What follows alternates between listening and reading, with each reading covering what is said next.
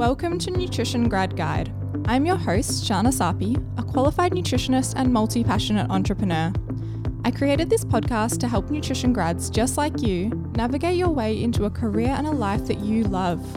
In each episode, I'm going to bring you interviews with experts in the nutrition and health field, exploring a range of different career pathways.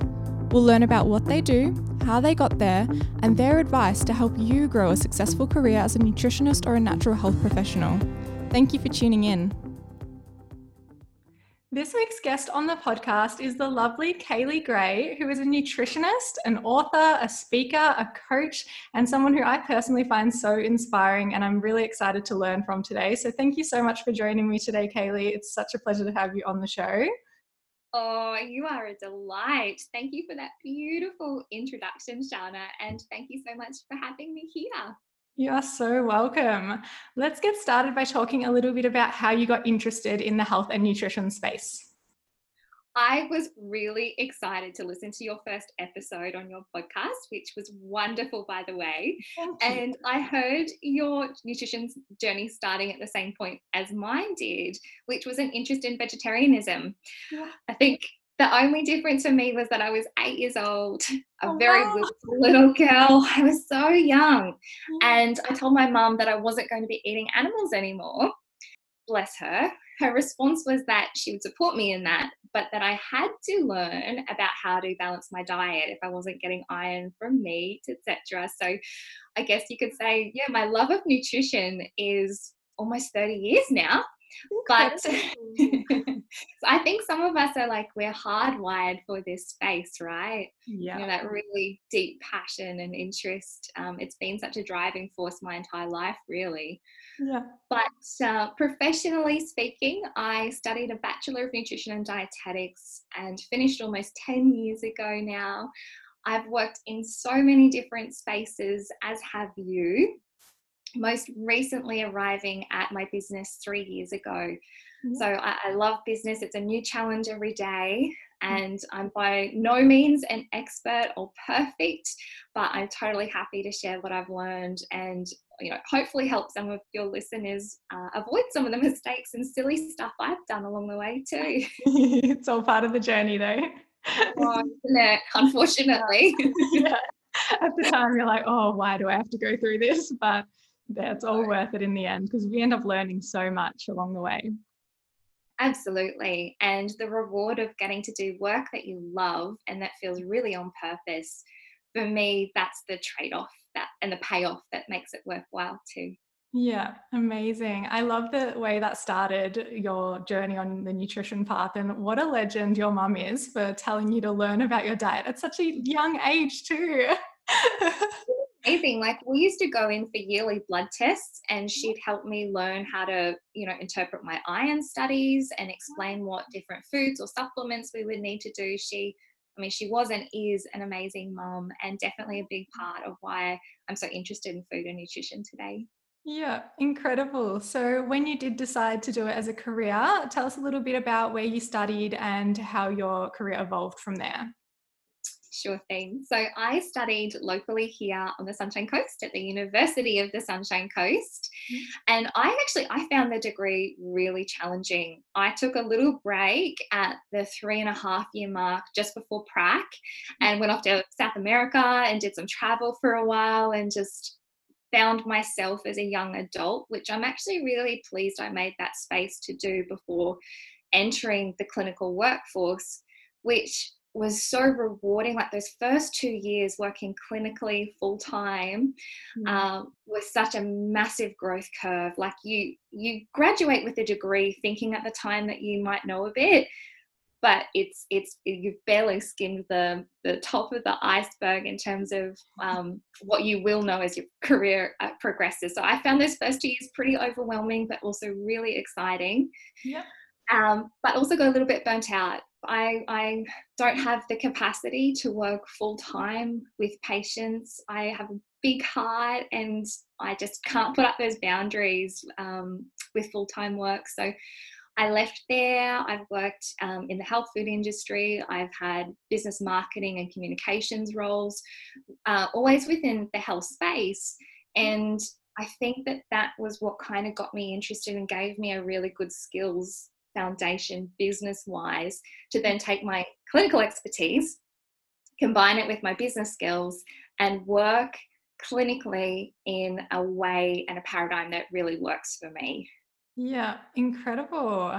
And so, what were some of those roles that you had, and what would have been the main things you took away from them? So, obviously, there's those business skills, which are fantastic. Is there anything in particular or a specific job you did try that you found was really beneficial on your journey? Absolutely. So, I I had a um, what did they call me?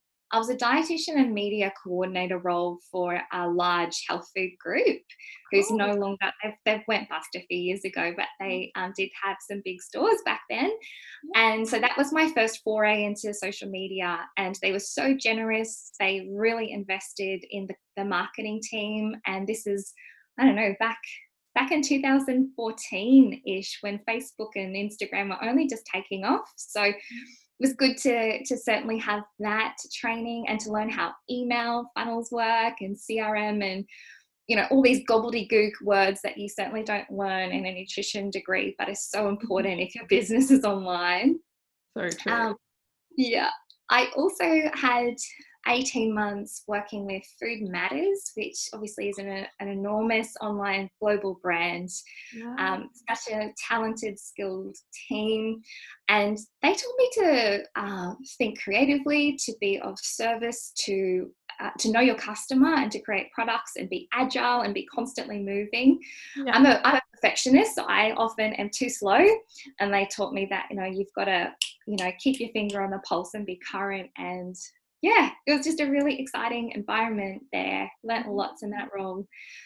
Um, what else? I think oh, those are the main sort of touch points of my career until now. Yeah. Yeah, amazing. I love Food Matters. I think they're such a cool company and doing such amazing things in the industry. What were you doing? What role did you have while you were there? I was a writer. Oh, so I did yeah, I did a lot of their creative content, worked on some of their books and ebooks, their email funnels and things. Yeah. So mm. I, I love writing. I've um, invested a lot uh, in, formally in terms of, you know, writing courses and copywriting courses.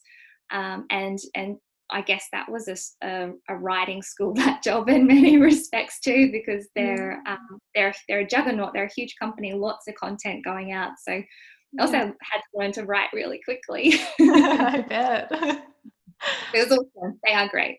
yeah, that would have been amazing. Um, so, speaking of writing courses and things you've done to grow your skills, are there any you recommend, or is there anywhere that you'd suggest people start to look if they are looking to go down the writing path and do want to build up the, that skill set?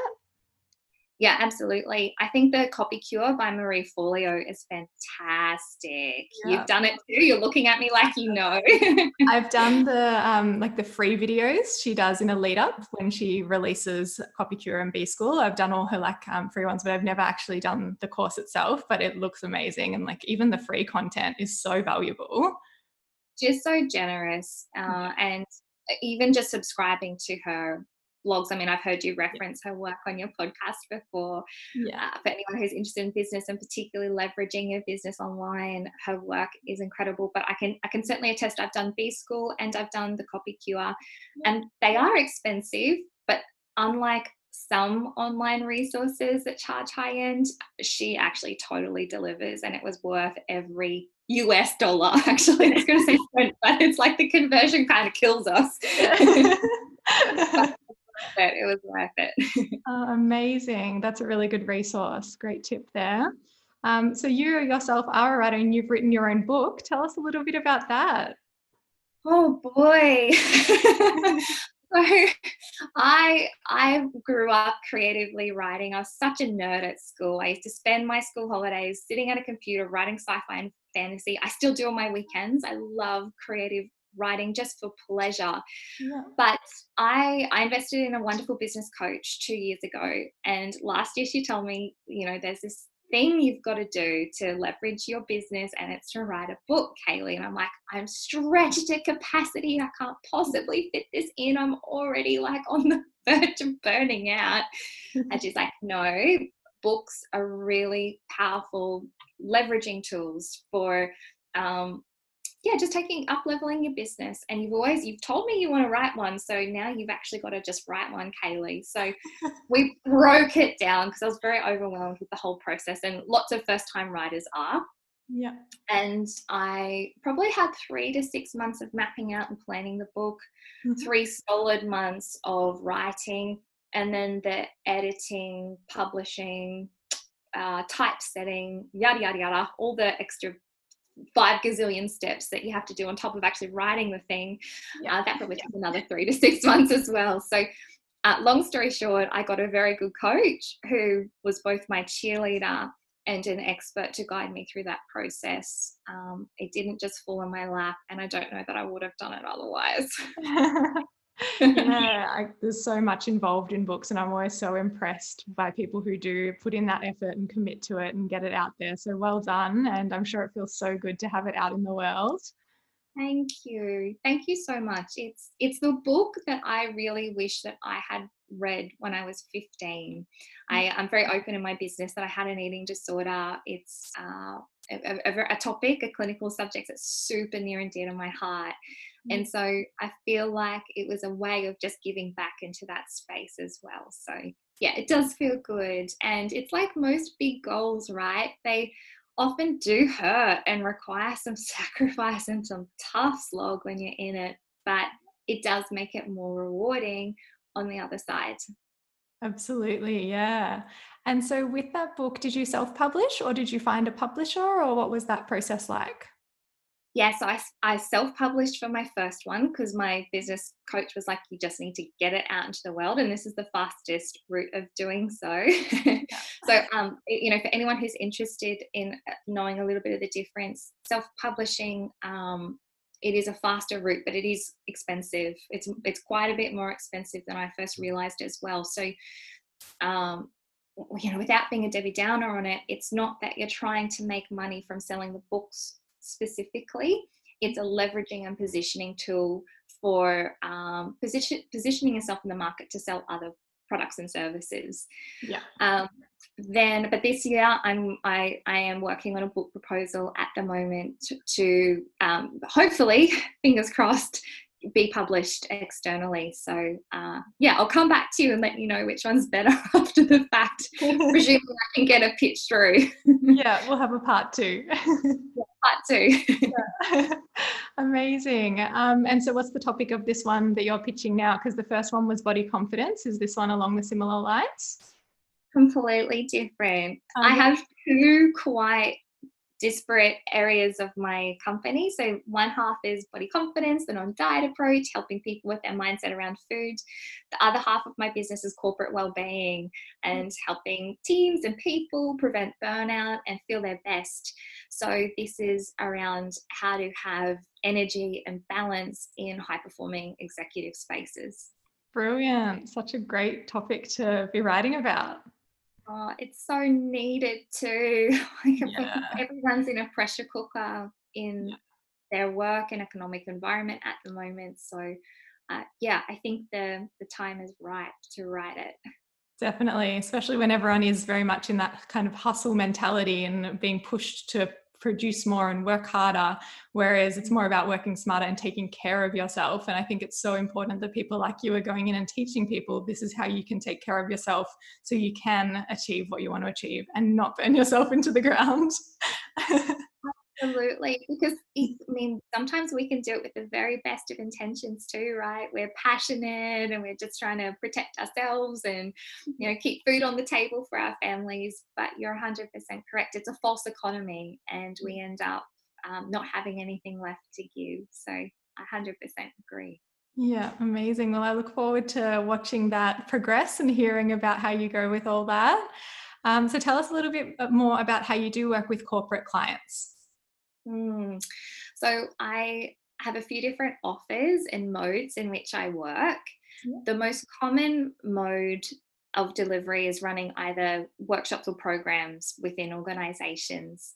So there's increasing awareness and loads more research coming out within H, particularly HR departments, that employee well-being is actually really fiscally important for a company.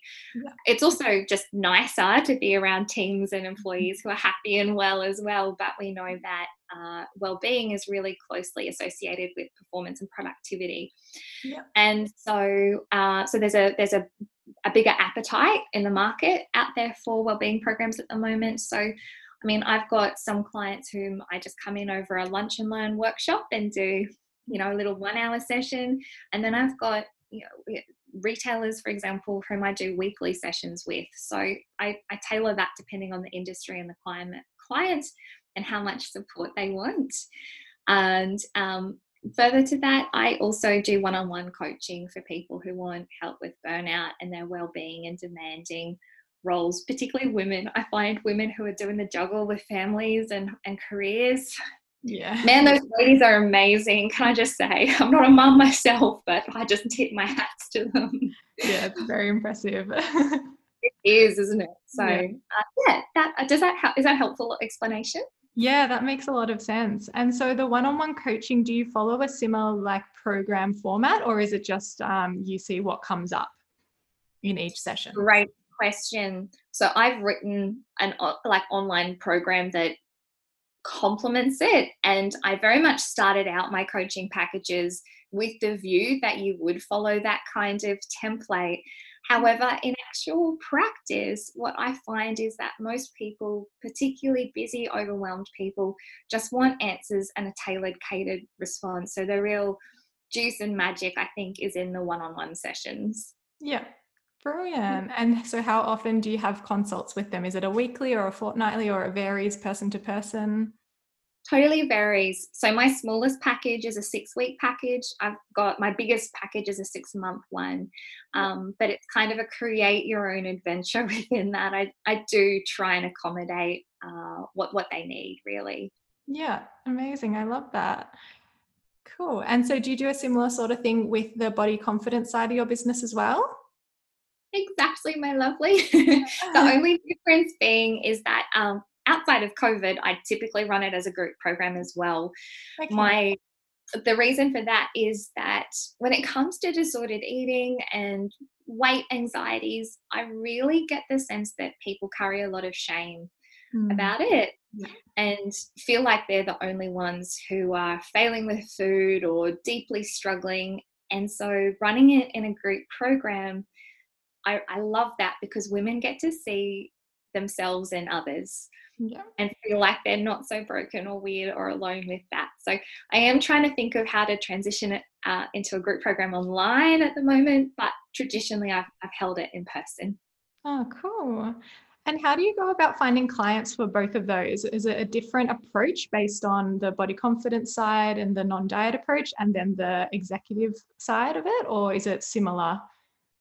Yeah, absolutely. Yeah, different strategies for different markets and different offers, 100%. Uh, so, most of my corporate well-being, I'm just trying to think of how to break this down. So, I'm very, very active on LinkedIn. Yep. I have um, I do, a lot of reaching out and relationship building, and outside of COVID, I do a lot of networking. Um, you know, places like ARI events, and uh, there's a all these different corporate wellbeing forums that you can go to. And I think if you go in with the intention of just being kind and open and interested in people rather than trying to force, I've always found that's the best approach. You might not get an inquiry or a sale straight away, but you're just planting those seeds. And that's something I certainly wish I'd known earlier on in my career because it can feel so frustrated, so frustrating, beg your pardon, when you're in those early days of hustling and pushing and feeling like you know there's no inquiries in my inbox yet. Why? What's wrong with me? It's like oh no there's nothing wrong with you. These things just do take time. Yeah.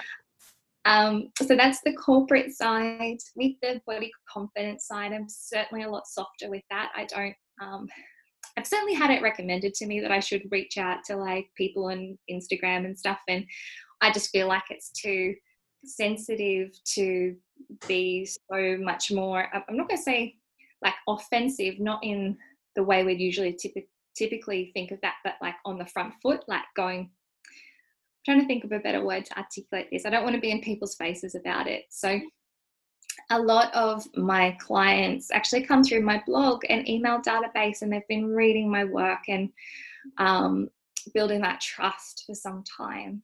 Yeah, I suppose it shows that importance of putting yourself out there and being online, being there for when people are ready to approach you.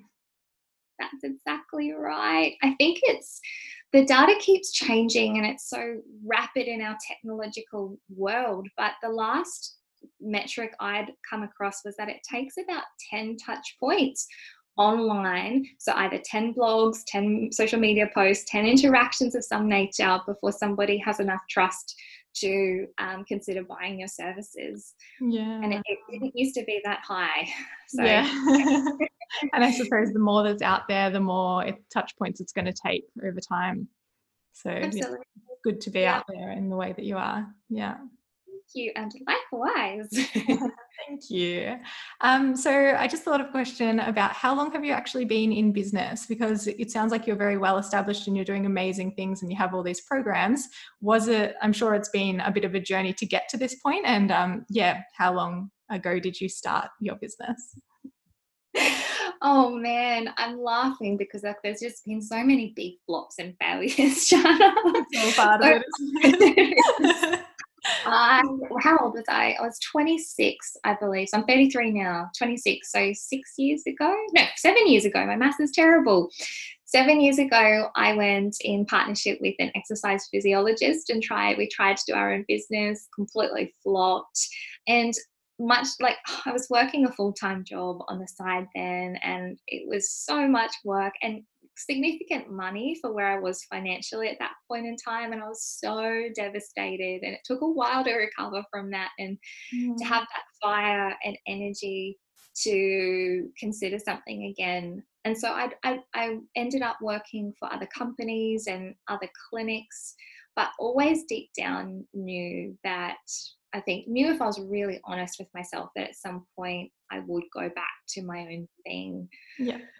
Um, and I so that was three, four years, yeah, three, three and a bit years ago that my food mm-hmm. culture started. Yeah. But yeah, realistically, I've been building skills and having a crack in the business space for seven years now.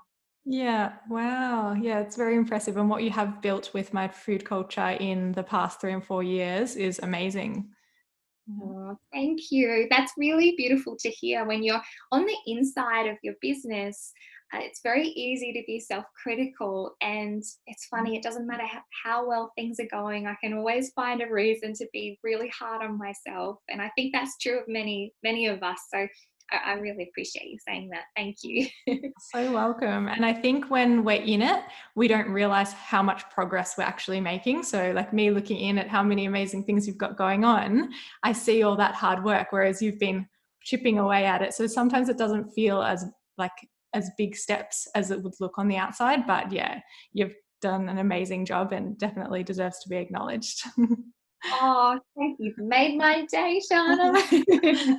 Likewise, too. I mean, you're, you're juggling lots of different balls and in quite diverse spaces, too. So yeah. very impressive as well. And I, I can just see your love and passion and big heart of service that it takes to be doing all of that. So well oh, done. Thank you. I really appreciate it.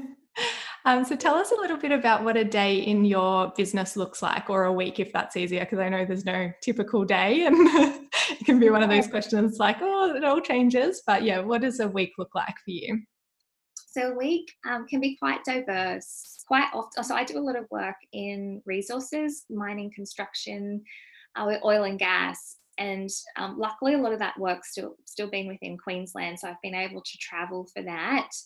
So one week a month i'm on the road and doing 12 hour days of program delivery. So i wake up i eat i work i go to bed i sleep i try to squeeze in eight hours before i've got to be up at 4.30 the next day. Wow. so they're massive weeks and i do schedule in some recovery time when i get back from being out there. Yeah good yeah it's so it's so needed mm. um i love it but yeah there's there is a need for some relaxation and un- unwinding after big intensive work blocks like that. Yeah. When I'm at home, I uh, I do have a cadence to my week that I follow. So I wake up reasonably early and without an alarm clock. I um, I'm also open about the fact that I have an immune condition that I makes me really value my sleep. And so if my body, if I'm, if I'm symptomatic and I have symptoms that I want to get on top of, I will allow myself to sleep in if I need to. And for that reason, I schedule in my coaching clients later in the evening as well. And maybe in terms of why is that relevant to anyone listening is to know that you can kind of create business on your terms as well. So I used to just bend over backward to the first request that came in from uh, um, coaching client, and I have a lot of coaching clients internationally too, with time zone differences. You can imagine it gets kind of tricky sometimes. and yeah, about six months ago, I was like, hang on, no. There's got to be a bit of like meeting each other in the middle, particularly if you work in the health and well-being space, because you have to be looking after yourself to, to have the energy to be lifting other people up, right? Definitely. So I'm sorry, I've gone off on a million tangents already, but I, I prioritize sleep.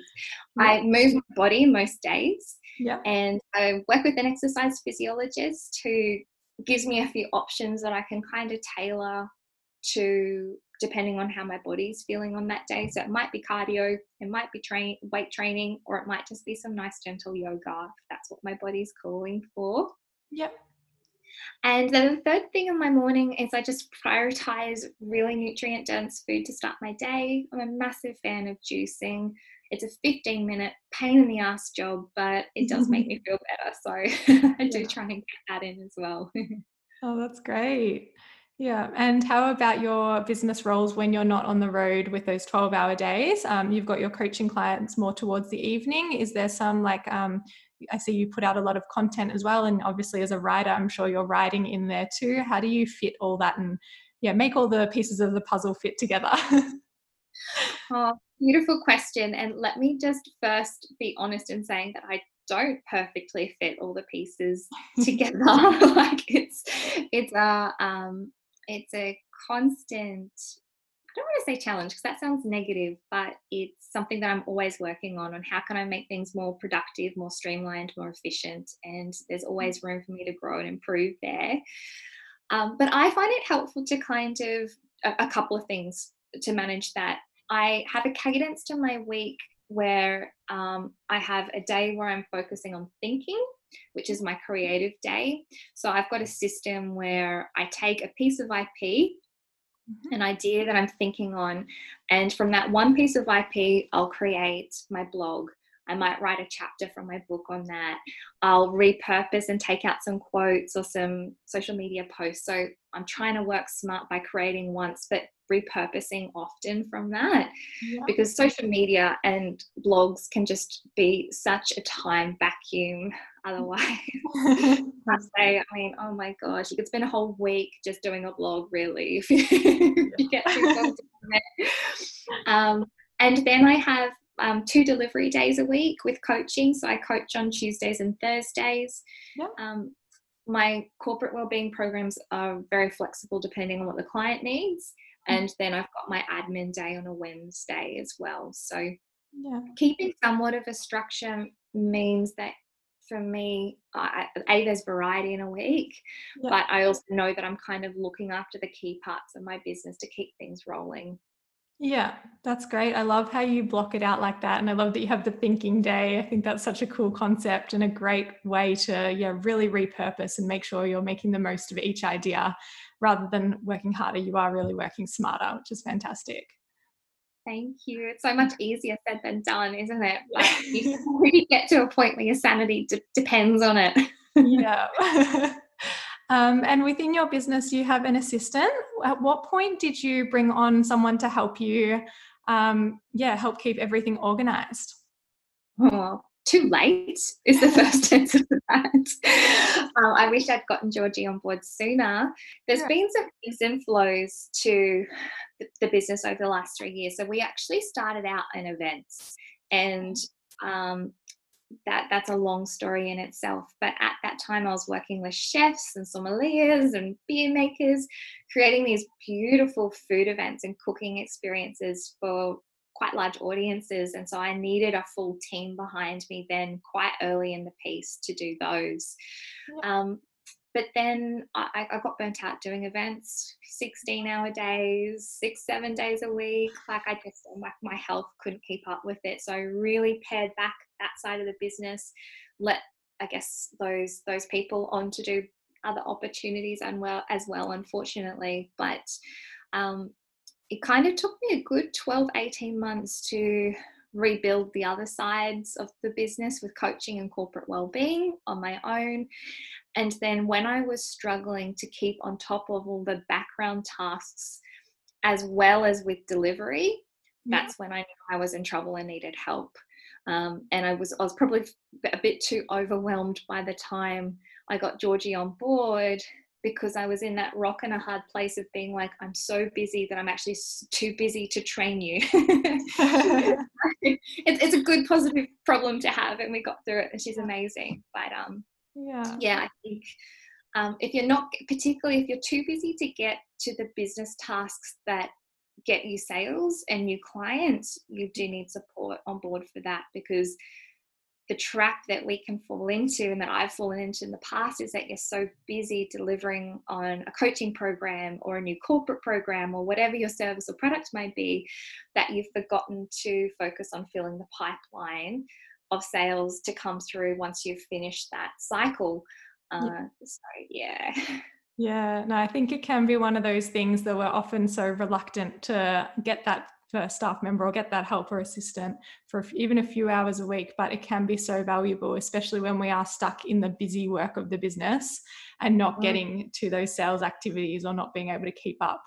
Um, yeah and as you mentioned earlier it's so important to be taking care of your health too. So when you're trying to do all these different things it's, yeah it's great that you did take that plunge and i'm sure you haven't looked back since oh, like I said, I wish I'd had done it earlier. Yeah. And like, um, you know, that's such a beautiful point you injected in there of just looking after your own well-being along that. I loved that in one of the episodes that I listened to, you mm-hmm. talked about how when you're focusing on your health and well-being you use your stress levels as a metric that you focus on on a daily basis i'm like wow that's so true it's this intangible thing that makes such a big difference to our health and happiness at the end of each day.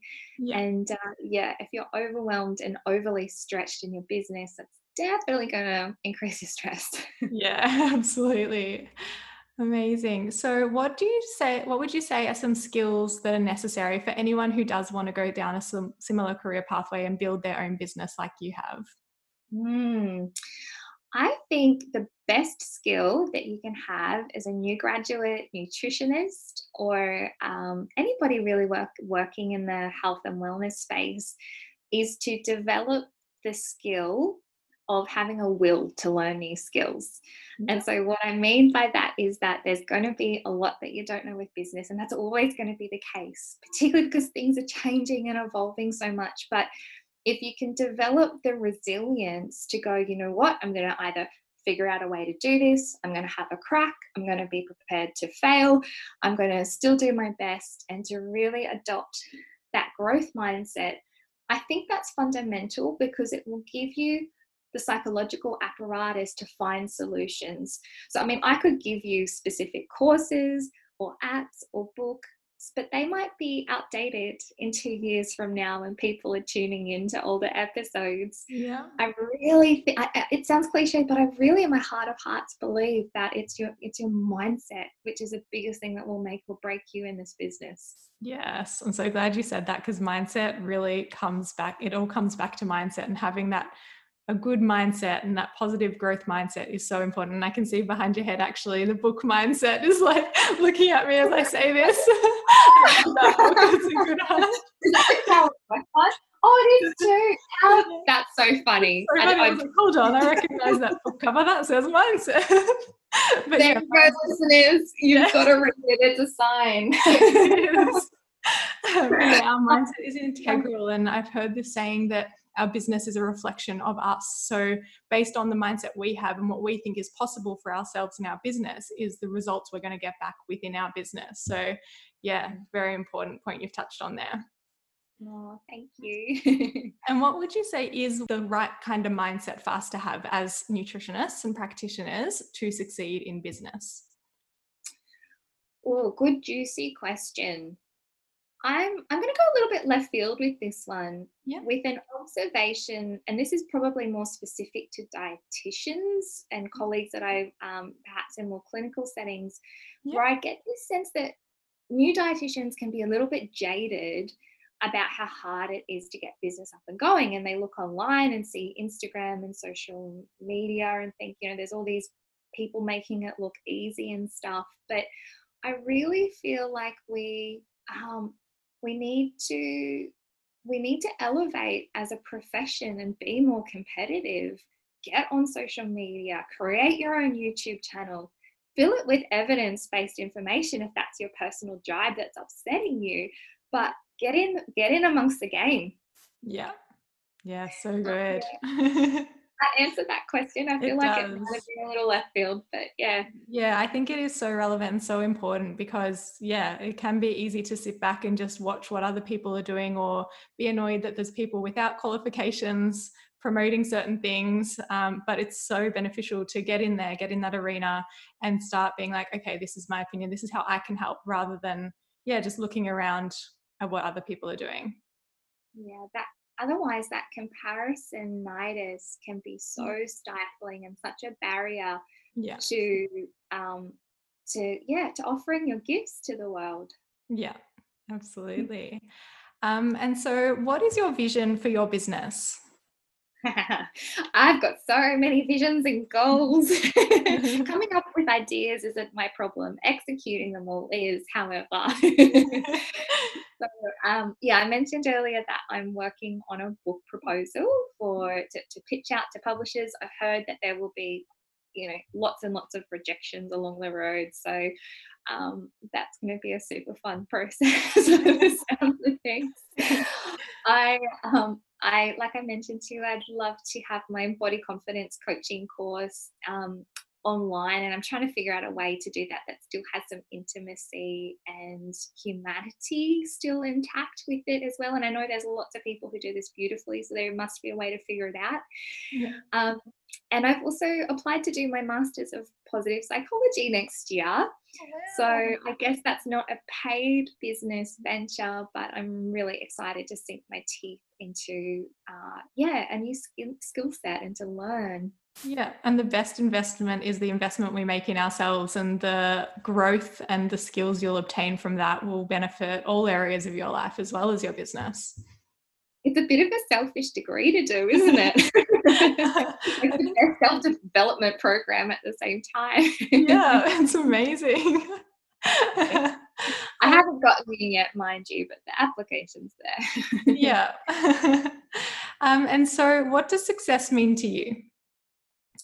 I have been thinking deeply about this question, and I, I don't want to be trite in my answer because I think success means different things to different people. Absolutely.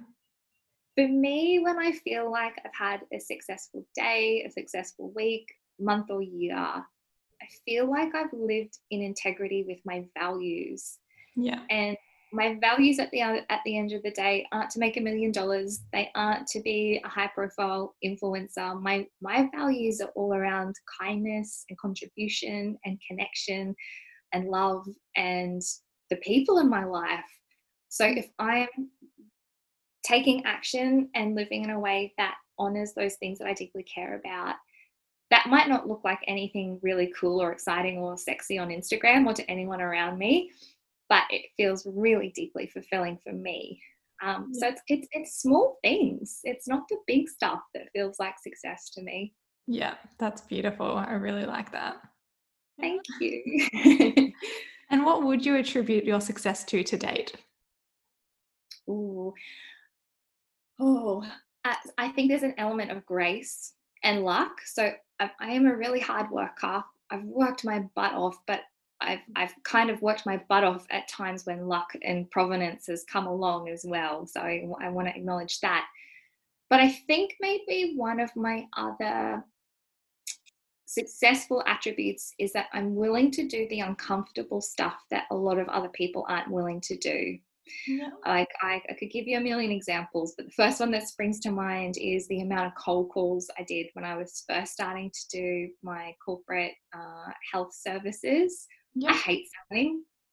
A cold call to mm-hmm. me is more petrifying than bungee jumping or just about any physical threat to my, you know, I used to just about be in tears before doing them. And I got, I think I got 35 hard no's before my first sales meeting from those cold calls. So yeah, being prepared to do the stuff you're scared of, even though you're terribly scared, I think is a is a helpful attribute to have if you're wanting to progress your business because progress is on the other side of your comfort zone. Yeah, wow. And do you have any tips if anyone did want to try cold calling to find clients? It hasn't been a terribly successful strategy for me. so maybe I've, I've found so my best, I guess, um, my best sales conversions happen when I've had a touch point in person with somebody. So for the first three years of my business, I probably did 200 free speaking engagements. I spoke mm-hmm. at churches, I spoke at gyms, I spoke at um, you know, I even spoken paid sort of conferences for free and stuff just to get in front of audiences. Mm-hmm. And I mm-hmm. did everything that I could to secure an email or an, a, a phone number. Yeah. Which typically, if you're speaking and offering your services and pitching this way, you offer a, a downloadable resource. Yeah. And they've got to fill in a form and exchange. And so, if I could secure a phone call from an, uh, a speaking engagement, that's coldish, but it's not 100% cold. Yeah. Um, yeah, to me, cold calling is the very, very bottom of the barrel when you've got no other options, which I felt like I didn't when I was starting out. Yeah. yeah. You yeah. do it as a bravery um, exercise, if nothing else. Build up skin to nose. yeah, definitely. And so, have you always been comfortable speaking in front of crowds, or is that something that you built up? No, I, I grew up as a dancer and lots and lots of mm. musical theatre. I love mm. being on stages. I'm yep. terribly introverted. If you met me at a party, I'm the person in the corner trying not to make eye contact and like mm-hmm. waiting for the first minute when I can escape that room. And yeah, I find it really nerve wracking talking to people like one on one. It's yeah. it's far more intimidating for me than if I'm on a stage. I'm in my bubble, and yeah. it really energizes me being in front of an audience. Oh, yeah, it's fantastic. I, I had coaching as well. Absolutely, I didn't just go into it um, and ask for money without having that that experience that comes from doing all those free speaking engagements, but mm. also having some coaching in that space as well. Yeah. And what sort of, um, do you have like a main takeaway or tip for everyone today based on what came from that coaching? And, or would you say that's something you recommend people do to go get coaching if they are interested in presenting and speaking in front of groups? At, at so both yeah. some coaching if you can um, it will it will it is profoundly helpful and having um, your speaking engagements filmed and you mm-hmm. know being able to look at yourself back is is also confronting but also really helpful yeah. uh, a couple of maybe some three top tips that i think about is uh, modulating a voice pitch so mm-hmm. when you're nervous, your um, vocal cords constrict and you, you go squeaky, um, which uh, makes you sound nervous and it's not nice to listen to. So, deepening your voice, breathing really diaphragmatically from your belly. Yep. You've got to be also really extra when you're on stage. So, it like you if you were talking in person the way that I would talk on stage, you'd be like, oh my gosh, she's hyperactive. but it, it, your presence is really filtered and diminished to the audience. So you've got to to keep their attention. You've got to, yeah, be loud, be soft, move around, be energized. Yeah. And the third thing is to not have text on your slides. If you look at the best professional speakers around Australia, they might have some diagrams and models that contain text, but they're never reading bullet points. So you've got to learn to story tell, and that means being exceptionally confident in your content as well in order to do that. Yeah, wow, that's amazing. Such good advice there. Oh, I hope it's helpful. And I understand it might be a little bit um, intimidating to hear that at first, but that's that's the if, if speaking calls to you, um, those are worthwhile skills developing. Yeah, and it's great to build up to that even even if it's not the first presentation you do, you do have some words and then slowly you get rid of those words over time and yeah, it's, it's all a work in progress, isn't it? That's so true. Oh my gosh, Shanna, it would be so cruel to stuck a, to stick a first time speaker up on stage without words and things and expect them to do all of that. You'd be traumatized. You'd never go back. so that's such a good point you raised. Yeah, absolutely. Baby steps towards it. yeah, brilliant. I think we've pretty much gone over everything I wanted to ask you today. So, is there anything that we haven't discussed that you would like to bring up and tell the listeners today, or any parting words of wisdom for them?